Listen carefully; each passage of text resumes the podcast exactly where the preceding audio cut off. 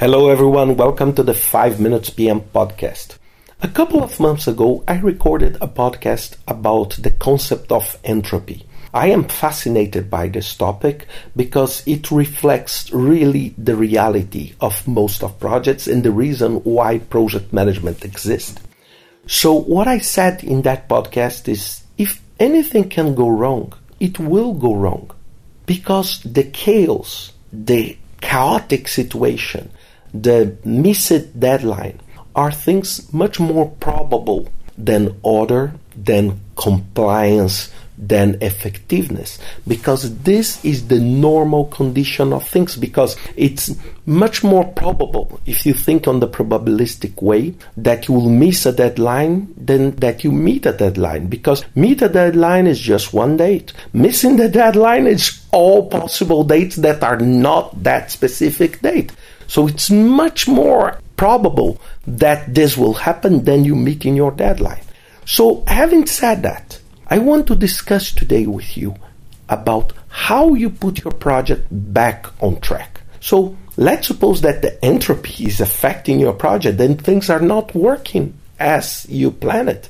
So, things are becoming chaotic. So, how do you try to bring back your projects to deliver what you promise or at least most of what you promise. So I want to share with you five tips, five advices from my own experience.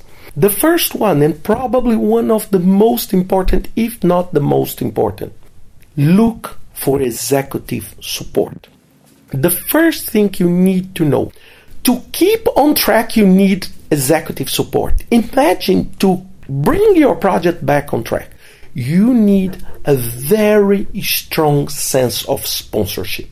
You need a very strong backing because it's a very traumatic process to recover things. So you need to look for that. Without this support, the other four things I'm talking to you will not work. The second one is take a deep, solid look in the scope of your project try to see if there is anything you can remove from the scope without removing the main objective. It's as an analogy. Imagine you need to put your train back on track. So imagine the weight of the train.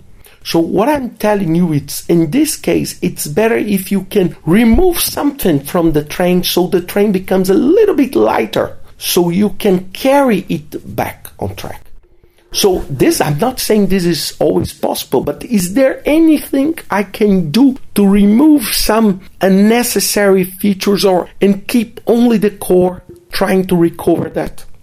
This drives me to the third advice. It's look for a minimum viable product or MVP. This is a very interesting agile concept and it's something that I'm applying a lot in my projects. Is try to identify is there anything on the scope of my project, any interim product that I can release, that I can deliver.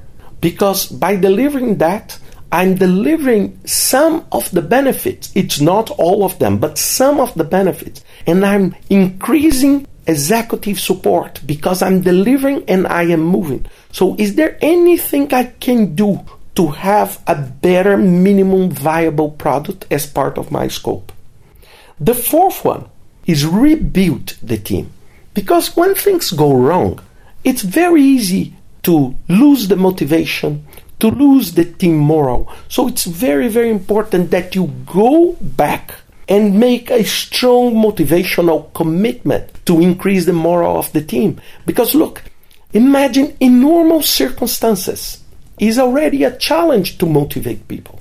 Imagine on a crisis. Imagine when things are not ready, when you have and you require an additional effort on that.